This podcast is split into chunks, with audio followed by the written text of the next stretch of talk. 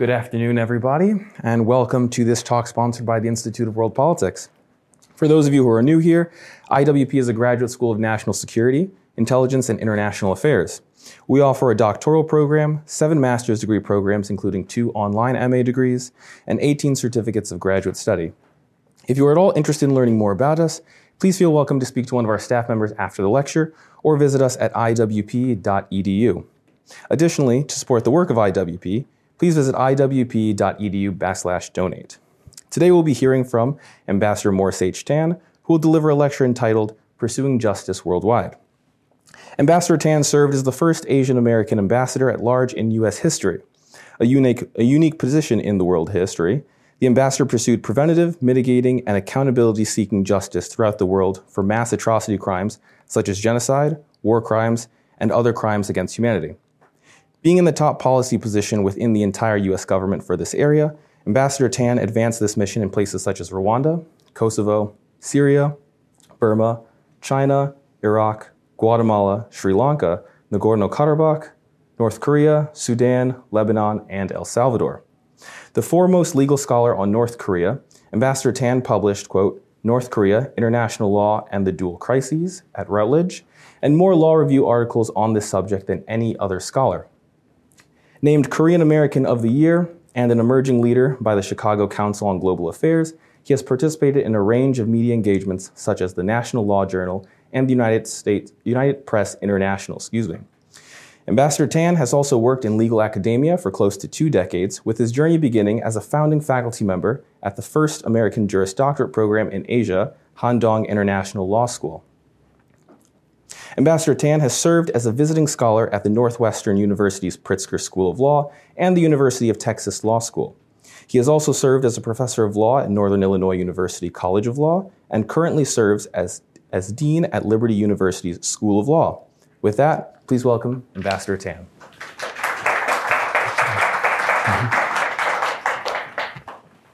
It's good to be here with you today. Um, I'm here at the invitation of President Vosch of this uh, fine graduate institution here uh, that focuses on statecraft in various ways, intelligence, uh, military-related things, diplomacy, and, and the like. Uh, we know each other through the Council for American Ambassadors, which is an organization for non-career ambassadors. I get asked um, a bunch of times, how do you become an ambassador? I'm not sure if I'm the best example in terms of that. Um, the two most common ways have nothing to do with me. Number one, financially support whoever wins the White House. Number two, be a career person in the State Department and rise up the ranks uh, to ambassador. Um, those are the two primary ways that people en- end up in ambassadorships. In my instance, it, uh, it was none of the above. I had a nice goose egg next to all my political contributions that I'd ever given, not only myself, but everyone in my family, um, because they have a form that you fill out to disclose such things. Um, and I had not worked one day in the U S State Department. And so, um, so uh, there was, there were a group of people working for the Senate Foreign Relations Committee who kind of stared at me mystified and said, how did you get here? Um, given that I didn't follow either of those most common paths, I'd like to think that has something to do with um, the expertise that was developed over time in the areas of international criminal law, international human rights, um, things that were pertinent, actually, to doing the job uh, to which I was called. Um, there is so much I could share about uh, what happened during my watch, uh, during my time in the ambassadorship. Uh, I'll see if I can hit a number of them uh, during the time here. I'll try to leave some time available for questions at the end as well. But um, I have many things that uh, I'd like to share with you if, if I can manage it. I entered the position and I learned from the team that I inherited in the Office of Global Criminal Justice that they were trying to get the public visa sanction against Shavendra Silva, who was the head of the army in the country of Sri Lanka.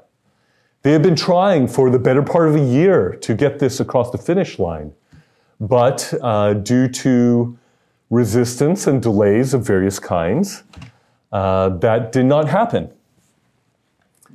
We had one terabyte worth of evidence. In fact, actually over one terabyte worth of evidence of uh, war crimes that were committed in the course of the twenty-six year civil war in Sri Lanka. And maybe because I didn't know better, uh, I just jumped right in and uh, tried to get that across the finish line. And indeed, was able to get that across the finish line within my first two weeks on the job.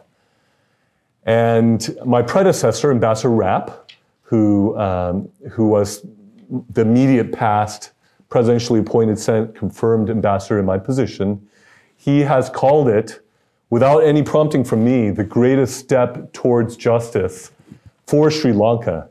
I had learned that when he went to Sri Lanka, the Sri Lankan media, much influenced by the government, was basically demonized him and uh, tried to, said all manner of uh, things about him, and, and um, felt very threatened that the ambassador at large for global criminal justice would be stepping foot in that country. What does this mean? It means that Shavendra Silva and his family are not allowed to come to the United States. No trips to Disney World, no academic conferences, no government trips. He is barred from doing so. What made this hard? One of the things that made it hard is here is the person who's the head of the army of the country. And in the situation of Sri Lanka, what our research had found is that those who were most responsible for the most mass atrocity crimes in Sri Lanka held the most prominent positions in the government and in the military of that country. That makes it sensitive. That makes it difficult. That makes it so that, um, so that there are other aspects of perhaps diplomacy and access that there is fear that those things will be cut off if you engage in such a thing. And so notwithstanding that, and notwithstanding some of the challenges that were there, uh, it actually happened and got across the finish line after two weeks. That was not the last thing I did relating to Sri Lanka. There was another instance where the question was, are they going to get military equipment and know-how, including kinetic things that could be used or not? Or uh, were they going to get human rights training or both? I pushed pretty hard that they would not get the kinetic military aid, but that they would get the human rights training. And that is, in fact, what happened, um, I, even though I was not the only one uh, giving input along those lines. Sri Lanka is, was uh, one place, um, but there were many other places that uh, I had an opportunity to try to make a difference in. And I will see if I can Uh, share a number of other examples along these lines. Uh, if I were to turn uh, to Burma, Burma had suffered from military rule for quite a while, and there were mass atrocities that were committed. The Secretary of State, before the one under which I served, called it ethnic cleansing, what happened against the Rohingya, Uh, in Burma and others uh, inside of Burma. The Chin, the Kachin, there were others as well who were impacted negatively by the Burmese military. They had a, uh, a mechanism, the I I M M, which was seeking to gather evidence. This is very important to lay the foundation for future prosecution. They were gathering evidence and organizing evidence to be used potentially in future prosecution. And so we were strongly supportive of the I I M M. I uh, was in communication with the top leadership of there, as well as others who worked on that. And the U S government was giving a huge sum of money to support the refugees in places like Cox's Bazar across the border in neighboring Bangladesh. And there were certain uh, sanctions that were levied against certain military leaders in Burma. But I really wanted to get mass atrocity determinations. And uh, this was, this carries a lot of weight because the U S government rarely does them. And when they do them, they're usually based on a lot of evidence, and they're often highly regarded and influential and impactful around the world. Uh, the person who held my position in an interim capacity um, before Ambassador Buchwald had sent me his, uh, his monograph on this subject, which uh, I found very helpful, and I read in its entirety before starting my work. However, there was a leak that happened in the Washington Post. And the word around the department was that this leak had soured the will willingness to move forward with a mass atrocity determination in regards to Burma. There are others who said otherwise, and there are those who said that um, that was not the reason why it was not moving forward. But there were other reasons and there were other factors. But frankly, despite my best efforts, and I could not do it unilaterally, even though I was uh, in charge of the main policy shop, as they called it, for the department, unfortunately, I was not able to get that across the finish line uh, during my time. But I have talked with those uh, in various capacities subsequent to my time, wishing that it would yet get across the finish line uh, even after my time. It was greatly disappointing to me when, shortly after my time, there was a military coup in Burma, and the military took over the civilian government once again. And there had been ongoing reports of other mass atrocities. There was a recent acknowledgement of the two-year anniversary of the military coup that happened in Burma, and I wonder, one cannot know because it's a counterfactual. I wonder if it would have been a deterrent to the military coup had there been a mass atrocity determination against Burma that had gotten across the finish line. And when I saw the coup that took place a little more than two years ago, I was devastated, and I so wished that the mass atrocity determination had gotten across the finish line. Uh, notwithstanding my best efforts, it did not happen. I sometimes would use sort of a baseball analogy in regards to how often I was able to get something across the finish line in, in this space. The reason I use the baseball analogy is that if you're batting three hundred, you're a really good batter in the major leagues. Frankly, most of the things I tried to do didn't happen. I say that to give you a realistic view. I don't want to give the impression with other things I'm going to share too. I don't want you to gain the false impression, oh, that if you're in a position like this, whatever you do, you snap your finger, it's, it happens. The thing that happened two weeks in with Sri Lanka, that it doesn't always happen like that, right? Um, frequently, there are a whole array of things that are at play. In, and a lot of times there's a, not only an internal process within the State Department, but there's also intergovernmental uh, equities um, across departments. And so, um, so it is not a simple, usually, or easy thing uh, many times. And even more so in some respects in this space. Why? Because when you are trying to pursue justice for mass uh, atrocity crimes, you know, there can be a concern. Are the people who are in the crosshairs of this, are they going to cooperate with the U S government in other ways? Or if they're part of the government, will I, will I, will this get me disinvited uh, you know, from the dinner party asked the people in the in our embassy, say, for example.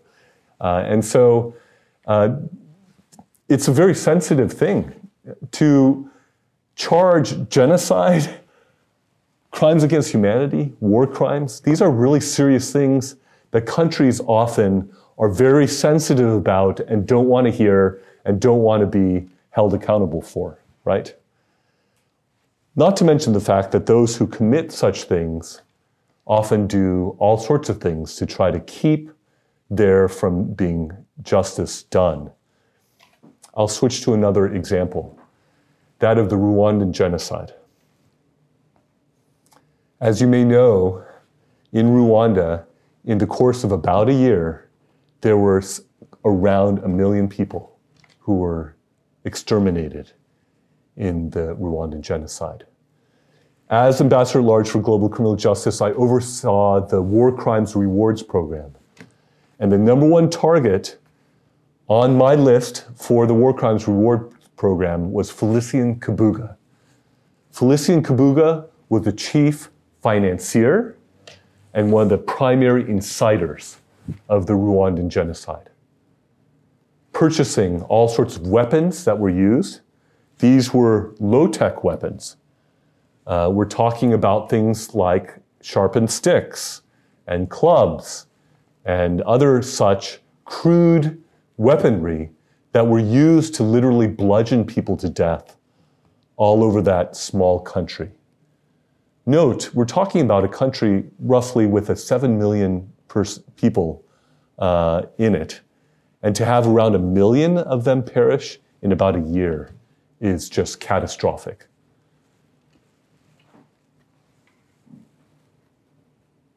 I was in the Swiss embassy to the U S, and when I was there, the Swiss ambassador said, "Thank you. I had Félicien Kabuga in my custody over twenty-six years ago, and I lost him in Kenya. And I cannot forgive myself for that. Thank you for what your office did to effectuate his capture." He was captured in a suburb outside of Paris, France, on my watch. And if you see, for example, uh, a documentary put out by Netflix called The World's Most Wanted, it gives you a bit of a sense of how slippery and elusive Kabuga was. Two of my predecessors are interviewed at length, Uh, Ambassadors Prosper and Ambassador Rapp. And he was in a number of different countries. There were a number of near misses. They almost caught him here. They almost caught him there. There was an informant who was uh, assassinated. There were all sorts of things that happened to keep him from being captured and brought to justice for over twenty-six years. The War Crimes Rewards Program offered rewards up to five million dollars for tips that would lead to the arrest of the people who are on that list. And Félicien Kabuga was top foremost among them. I had a chance, I think Ambassador Vosch was there too, to thank the French ambassador for what the French did, uh, because it was the French gendarmerie who swooped in and captured Kabuga, who is standing trial as we speak in The Hague, in the Netherlands. Another example I will give you is uh, Lebanon. There was a special tribunal for Lebanon for which our government was giving ten million dollars a year. This tribunal was set up in connection with the terrorist attack that killed the Prime Minister of Lebanon, uh, Rafik Hariri, and others who were killed Uh, in that attack. And on my watch, Ayosh, who was the principal defendant of the Special Tribunal of, for Lebanon, was convicted. It was a rather eventful time for Lebanon, because just before the announcement of Ayosh's conviction, there was that massive explosion in the country, and now the Lebanese economy is in free fall. Their um, Their currency has been devalued ninety-eight percent of uh, what it was before, and it has been called one of the worst economic freefalls uh, in recent history. But the Special Tribunal for Lebanon did get uh, its chief defendant and uh, convicted during that time. The opinion is lengthy, um, something like fourteen hundred, seventeen to seventeen hundred, depending, I guess, on how the pages are set, uh, pages in length, and a lot of investment by the U S government, and finally, the chief defendant uh, of their Uh, of the Special Tribunal for Lebanon was convicted. Did you know that there is no immunity, even for a head of state, in regards to mass atrocity crimes? That was true also during my time as well, and the immediate past president of Kosovo was indicted in the Kosovo Specialist Chambers. You may or may not know, but the former Yugoslavia, there has been more work done for uh, seeking justice and accountability for that war than probably any other situation uh, that has happened around the world. And when he was indicted, we had uh, the chief prosecutor for the Kosovo Specialist Chambers is an American who was seconded from the Department of Justice to the Kosovo Specialist Chambers, and he was confident that he had more than enough evidence beyond a reasonable doubt for all ten counts in regards to the president of Kosovo. Upon his indictment, he stepped down immediately, and that was the end of his presidency. He is currently in custody. He is currently uh, on trial, uh, and that is moving forward. I talked with people, I've t- talked with uh, an ambassador from Kosovo and various other people, uh, people from Serbia as well. Um, and one of the things that's really remarkable about what has happened in that region is the amount of propaganda and revisionist history that has gone on in regards to it. I was talking to a number of prosecutors from that region, and they were telling me about how extensively um, a lot of their history books would try to whitewash or change or deny the mass atrocity crimes uh, that took place. I think uh, that a couple things I'll mention along these lines. Number one, when mass atrocity crimes take place, often they are surrounded by a convoy of lies. That's frankly the norm. Uh, number two, this is deeply embarrassing for countries, right? And so they try many times to engage in revisionist history to try to prevent uh, this embarrassment uh, from being there. And so that is something that I definitely saw in my interactions in that region and in that part of the world. Another Uh, court that was set up uh, by one of my predecessors, the extraordinary courts in the uh, extraordinary chambers in the courts of Cambodia, the E C C C, uh, was wrapping up around uh, during the time of my ambassadorship. And one of the key things that we were trying to do at that point, since it was wrapping up, was to preserve the evidence and preserve the archives for posterity, to try to help there to be accurate history that could continue to uh, recall the one point six million Cambodians who died under the reign of terror of the Khmer Rouge, Pol Pot and company uh, holding sway over that, over that country. Another place that I was actively involved in was Syria. Um, there was an act that was passed by Congress named for somebody who was uh, codenamed Caesar. Uh, he's codenamed because he was a government photographer who had over fifty thousand photographs that gave evidence of atrocity crimes taking place inside of Syria. And so he needed a code name. And um, I will not forget him sitting in my office telling me about his work, the risk it took. Obviously, he's fled from the country. He sought refuge here in this country. Um, but there are horrific things that have been happening in Syria. And there is, uh, there is a commission that is seeking to do some uh, work there that I was assuring of my full support. Um, and there was also an evidence gathering mechanism, like the one in Burma. In this case, uh, the triple I M, to use the acronym uh, that is there, that was gathering and organizing evidence for potential future prosecution. There were prosecutions that were happening in various countries that we were supporting. For example, uh, there was a conviction in Koblenz, Germany, and there were prosecutions going on in countries like Spain and Sweden and others as well. And, uh, and, and you know, the conflict was ongoing, even as we were in the midst of it, but we were able to support and help there to be some domestic prosecutions and some convictions Uh, that took place uh, during that time.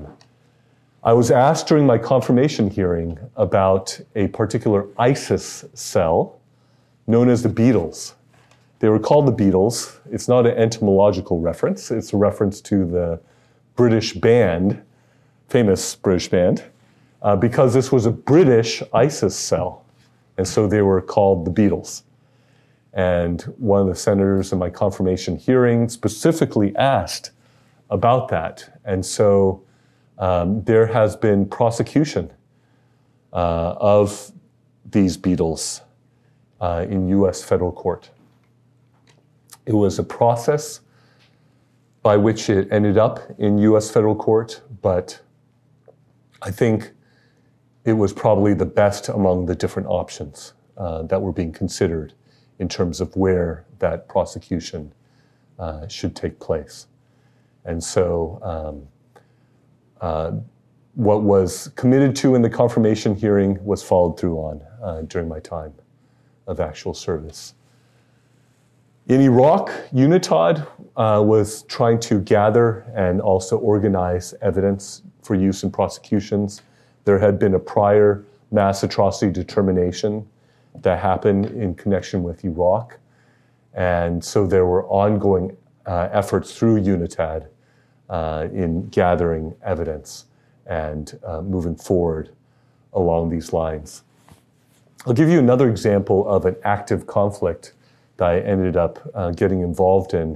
Has anyone here ever heard of Nagorno-Karabakh? Does that name, that, does that region, uh, name, name of that region ring a bell? I see heads shaking no.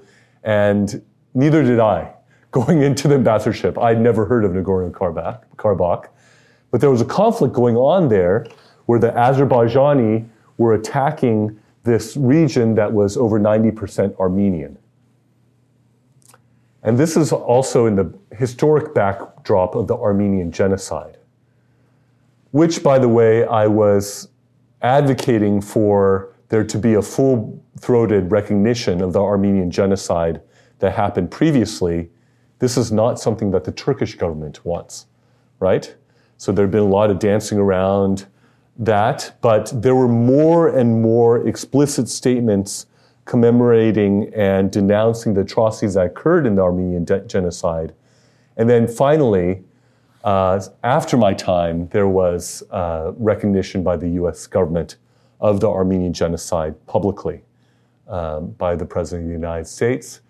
Uh, and, you know, the, the successor to the Ottoman Empire, Turkey, right, uh, did not want that recognition. So that's the backdrop. You have the Azerbaijani, supported by the Turkish, coming in and attacking uh, Nagorno-Karabakh.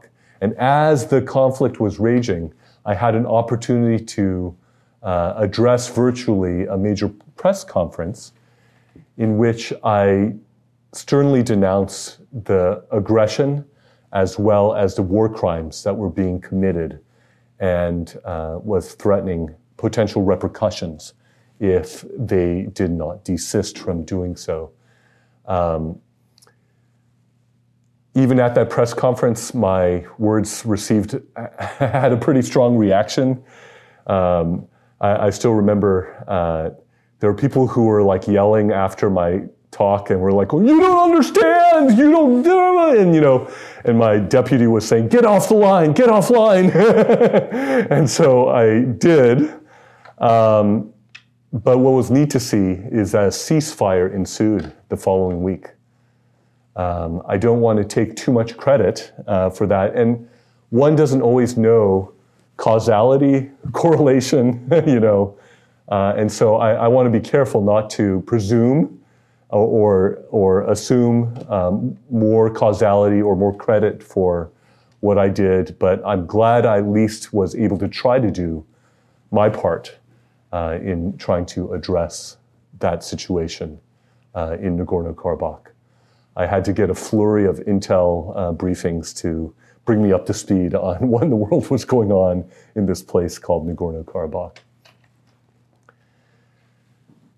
There um, is a country in Africa that I elevated from, uh, I elevated to a tier one, a top tier priority. And that is the country of Nigeria. There are a huge number of atrocities that have taken place and are taking place in the largest country uh, in Africa. Uh, by population, it is projected to enter the, is expected to become the third largest country by population in the world uh, in the not too distant future. And uh, I was in a high-level binational meeting um, inside the U S State Department. Uh, to my right were Pentagon uh, leadership. To my left were uh, various people from the U S State Department. On the other side of the table were all the top military brass of Nigeria, as well as their national security advisor and people like that. And I remember Uh, in the midst of that meeting, um, the Niger- Nigerians were wanting more weaponry uh, from the U S.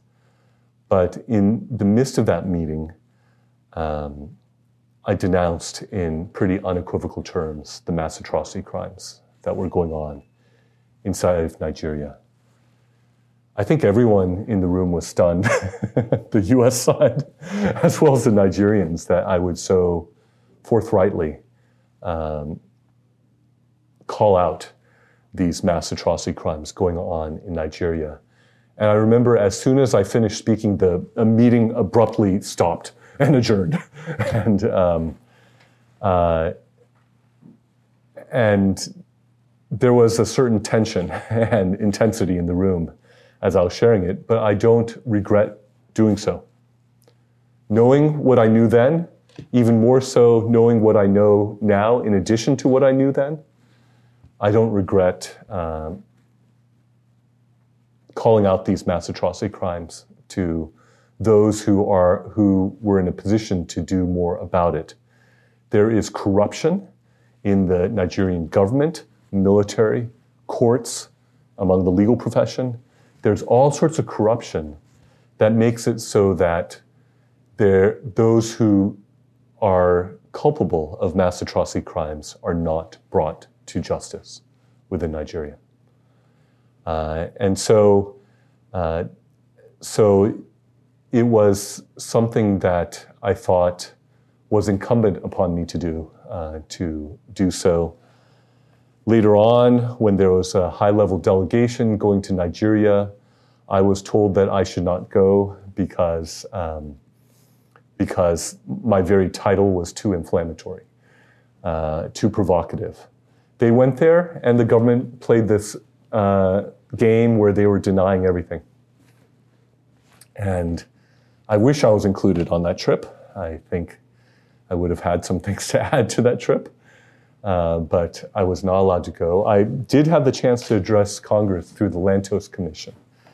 And uh, in that talk as well, in very strong terms, I denounced the mass atrocity crimes going on uh, in Nigeria, something, and again, uh, one cannot always know for sure causality or correlation.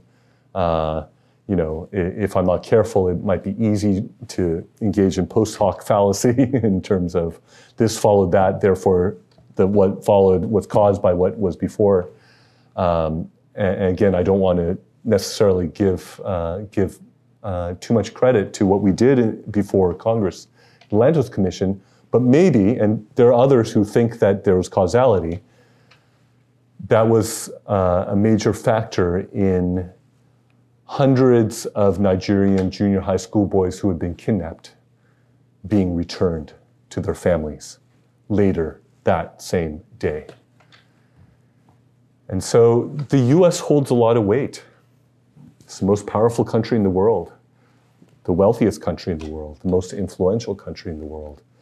Um, and, and so for this office to be housed inside the U S government perhaps enables it to do more than uh, it would be located in the government of any other country. It doesn't exist anywhere else. Did you know that this ambassadorship doesn't exist in any other foreign ministry in any other country in the world presently or all time beforehand? This is something that is, I, in my view, a unique contribution that the U S has made, uh, and is a testimony testimony to the uh, to the goodness and the greatness of this country, that it even exists, and that even operates and does what it does. I had a situation that I was dealing with that um, that was uh, very sensitive as well, and it was the matter of the International Criminal Court. And I'll lay some background in regards to what I was walking into. The International Criminal Court was actually, uh, the architect of it was my original predecessor in my office. He's the one who knew, who was the primary U S representative who negotiated the constitutive treaty that formed, uh, formed the International Criminal Court. If you look at the purposes enunciated by the International Criminal Court, they dovetail with the areas that the office I led was seeking to address: genocide, war crimes, crimes against humanity. What was the track record of the I C C? The track record while I was there was something like four convictions in twenty years, about two billion dollars spent, and two of those uh, convictions were enabled by the U S turning over those two, half the defendants that were convicted. What's the U S history and record in terms of justice around the world? It's far more than that, I can assure you. And it would take a long time, actually, to communicate all the ways that the U S has led in pursuing justice for mass atrocity crimes around the world, whether it's the Nuremberg trials after World War Two and the Tokyo trials after World War Two, or whether it's a whole series of ways. And many of the things have happened through the Office of Global Criminal Justice, but also outside of the Office of Global Criminal Justice as well. So, when I got in, the situation in regards to Afghanistan was raised, and it was said that uh, the Office of the Prosecutor of the International Criminal Court was wanting to go after American military and intelligence personnel as part of the situation in Afghanistan.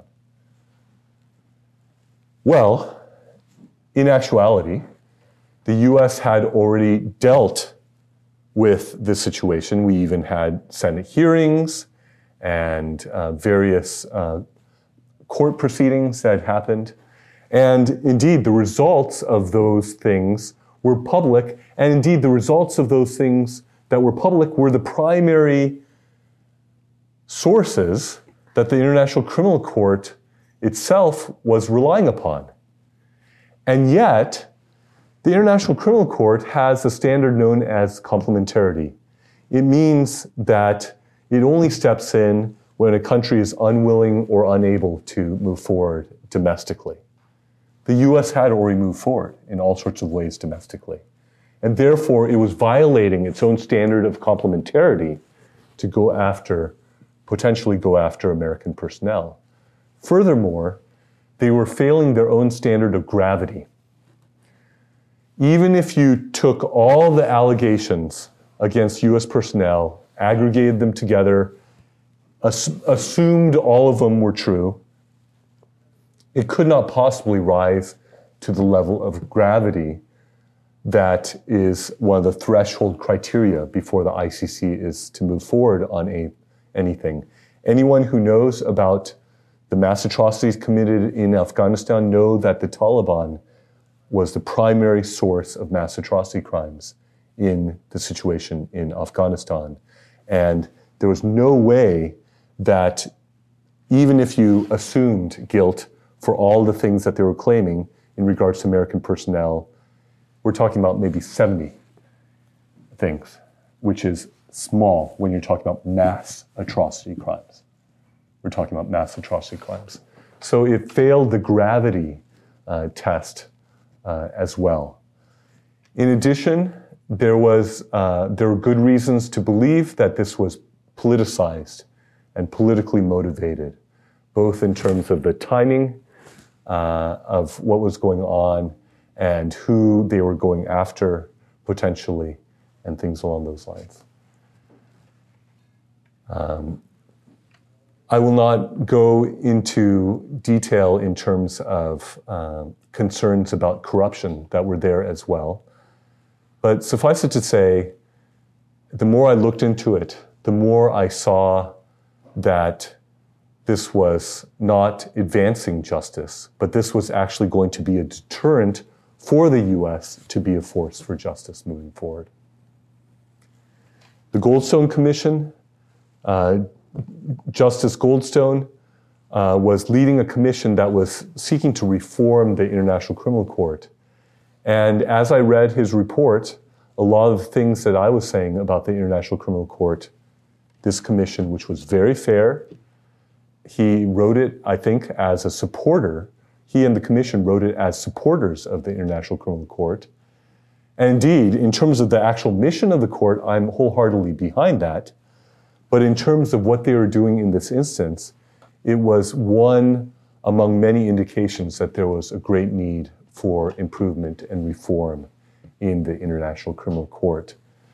And so um, the Goldstone Commission came out during my t- ambassadorship, and uh, I think it was very trenchant, very fair, um, but also had a way forward for the I C C to improve. During this time, the I C C judges were uh, trying to get pay raises uh, inside the inside the system, even though they were actually they're actually pretty well paid, um, and uh, you know, something that I think is important in general is to look at the reality of what is going on with the place, and not just what it says it's supposed to be doing, not just its symbolic value by its existence, but to look at what it is actually doing. And is it fulfilling the mission that is before it, or is it not? And so I ended up talking to a lot of leaders from a lot of countries in regards to this matter. Um, and uh, it, it was it was a delicate, sensitive matter. It's not that I was opposed per se to the I C C. It was not that, but it was that the I C C was engaged in uh, really a misadventure here that uh, it should not have been engaging in, that would actually diminish the overall mission of the pursuit of justice, which is what I was seeking from beginning uh, to the end of my time uh, in this office. Speaking of the uh, end of my time, I will uh, turn as a final example, before we, if we have time for questions, to uh, the w- one of the last days I was in the office.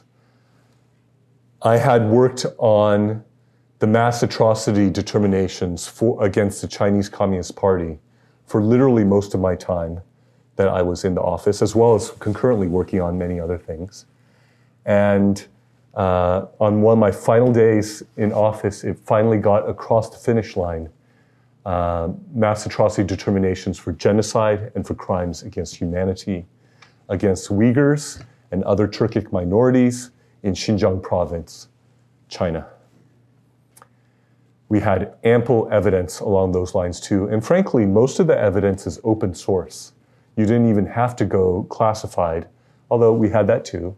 But even just with the open source uh, evidence that was out there, the mass atrocities that were happening in Xinjiang province were legion. Uh, they were extensive, they were heinous, and never before had the U S made mass atrocity determinations against a country as powerful, as influential, as wealthy as China.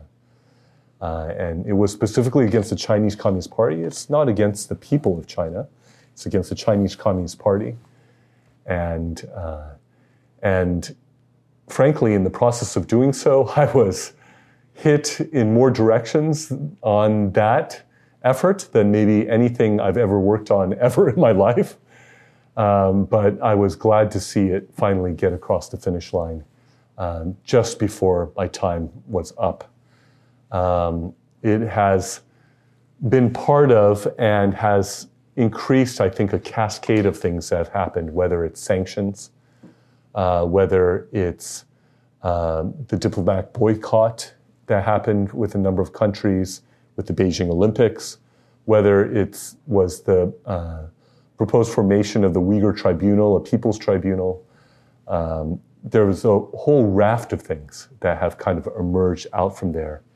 And indeed, the uh, current Secretary of State was going through his confirmation hearing during that time, and he was asked would he continue and maintain these mass atrocity determinations, and he pledged that he would, and indeed he has. And so that has continued, and this has been part of a major shift in U S policy vis-a-vis the Chinese Communist Party, which was a major focus, and this was one of the components in that overall effort that was happening to counter uh, the Chinese Communist Party's malign influence within their country as well as abroad. In another talk that, uh, at, at another talk that I gave, uh, I made reference to the Chinese Communist Party's techno-totalitarianism. It's a neologism, it's the term I coined. But basically what I mean by that is the use of technology for totalitarian purposes. And they were doing that in Xinjiang, and they have been exporting that worldwide to help normalize such practices. And this is a major threat to human rights, uh, not only in China and not only in other parts of China, but uh, around the world as well.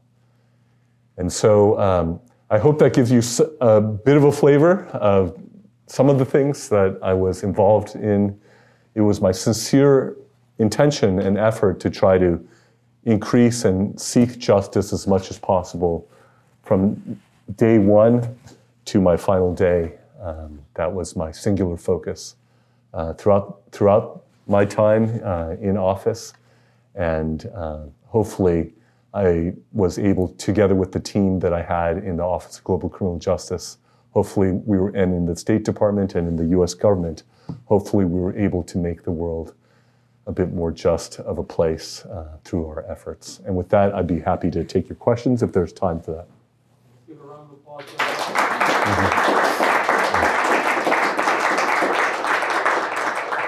And we have just under about ten minutes per Q and A for the formal Q and A. So if you guys have any questions, I have a mic that I can bring around. Awesome. All right, so I just talk in here. Okay. Hi, um, my name is Deja. I don't go to this graduate school, but I live in the area. But I went to the Geneva Graduate Institute. And um, I think my question has to do with kind of this trend of with pursuing justice. It's very, you know, reactionary. We wait until after something bad happens. Um, but I wonder what you think about becoming or if you see some trends in becoming a bit more preventative and some stuff, you know, because a lot of these mass atrocities, they don't happen overnight. It's kind of a trend of, you know, dehumanizing or really going after certain groups. I just wonder what you think about it becoming a bit more preventative and if it can become preventative. Yeah, I, I've been known for quoting that epigram, an ounce of prevention is better than a pound of cure. And I believe that, and I think it applies to many things, including this context. Uh, you know, I bef- shortly before my time, I think after I was nominated, but before I was confirmed, I was at the Sudikoff seminar on the prevention of genocide over at the U S Holocaust Museum. Um, and that was the subject that uh, was being talked about, is how can this be prevented? There was a book that was given away uh, in conjunction with that conference, something that was very interesting. Um, and I did indicate to you some examples of times where I was intervening as things were unfolding and not just waiting until afterwards, right? So I did try to do that. But th- the most interesting finding from that whole book and all these studies is that the number one way to prevent mass atrocity crimes is by providing just accountability after they occur. That may sound like a catch twenty-two in some ways, right? Because you don't want them to occur, but that actually, the research has found so far that that is the number one way to prevent them moving forward. So with that said, are there other factors? Are there other ways to prevent uh, these and to try to prevent these? Yes, I think there are. Um, and all that could be done uh, in that vein, um, the more that could be done in that vein, the better. I mean, for example, uh, one way to prevent war crimes is by uh, preventing the war, right? If you're able to prevent the war, there won't be any war crimes because there wasn't, there's not a war, right? So, or if you, can you interrupt a war? Can you stop a war that's going on, right? That, that's one way that you can try to um, prevent war crimes, is by either preventing the war in the first place or stopping, trying to stop a war that is going on. Right? Um, and so in terms of all the factors that feed into what end up in mass atrocity crimes, I mean, I'll give the example of Rwanda. You have Belgian uh, colonization that happened. You had the minority Tutsis set as overlords over the majority Hutu. For decades, there is this rule through the Tutsi minority that created a big sense of being oppressed and mistreated by the Hutu majority. And there was, there were decades of rage, if you will, that sort of built up before Rwanda exploded, right? So were there things before then that could have been done or that fed into what ended up happening? I think the answer is yes. Um, sometimes, uh, let me say this too, a lot of times when mass atrocity crimes are happening, and let's say it's a wartime situation, it is often happening by all sides that are involved. That it's not just one side that is involved, because there could be mass atrocities and sort of, if you will, counter mass atrocities, right? Or uh, vindictive mass, mass atrocities that can occur as well. So um, at a very deep cultural level, uh, I remember hearing a Rwandan man speak at a conference who I think stunned us by talking about how he had forgiven those who had murdered his close family members and friends. And it was a profound testimony, as after what he suffered, that he was willing to forgive the perpetrators who had taken the lives of his closest family members and friends. And I think there's a certain answer there that may not be talked about much in the literature, but I think if that if the forgiveness that that person was able to live could be replicated across a culture, that I think is a very powerful, powerful uh, thing that could perhaps help to prevent things. In the Balkans, in the former Yugoslavia, that's been going on for millennia, right? What's been going on over there, right? And, and it's always the other side's fault. The Serbians say it's the Bosnians and the Kosovars, and Kosovars say it's the Serbians, and you know, it's, and they're all pointing at each other. And I think to the extent that there's an, to the extent that there's a willingness to own up to things that have been done, and from those who suffered it to forgive, I think that could be a profoundly healing thing that could lead to a depth of reconciliation potentially and peace that can maybe prevent these sorts of things from happening. So these are cultural strands, if you will, that I think could help, that could help prevent uh, these things from happening. And both on the micro as well as the macro level. This is one of the reasons why there are truth and reconciliation commissions, right? Because they're trying to help that process along of, on the one hand, true admission of guilt, but also, hopefully, forgiveness and reconciliation that happen.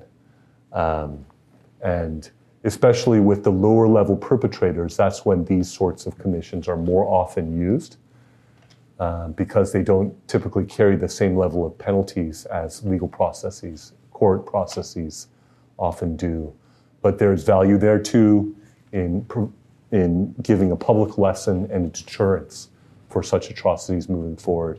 And so uh, am I for truth and reconciliation commissions or courts? My answer is yes, all above is, is what I'm in favor of. We so, have time for one more question, at least for the formal one, but if you guys have questions for Ambassador Tan afterwards, I'm sure he'd love to answer.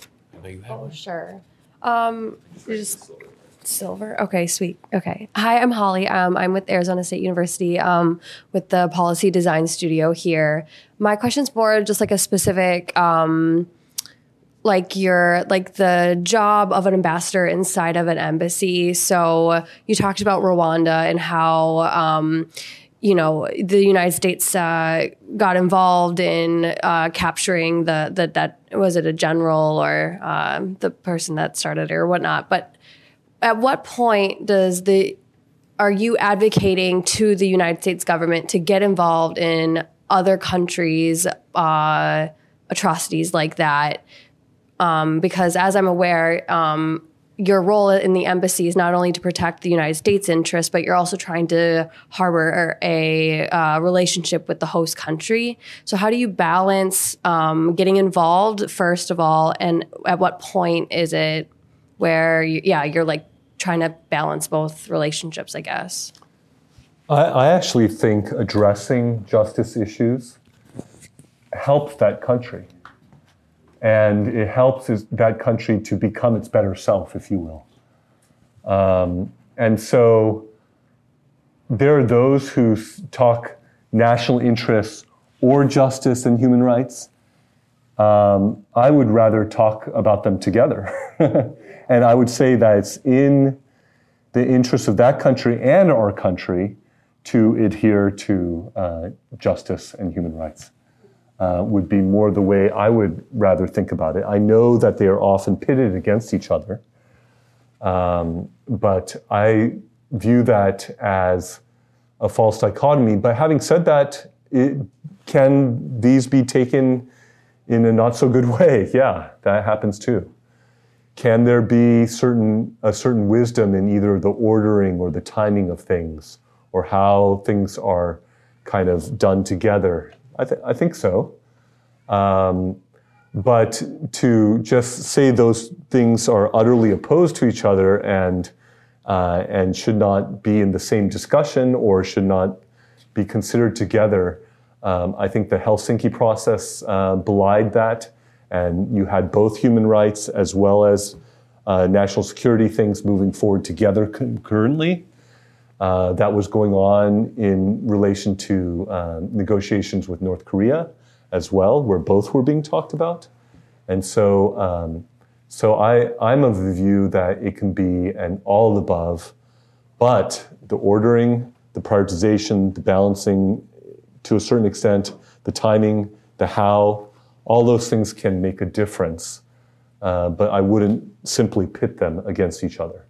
Uh, although I, I've heard that view. Um, there's no lack of times I've heard that view. Yeah. Yeah. Well, that concludes our formal part of the Q and A, so let's give another round of applause to Ambassador Tan.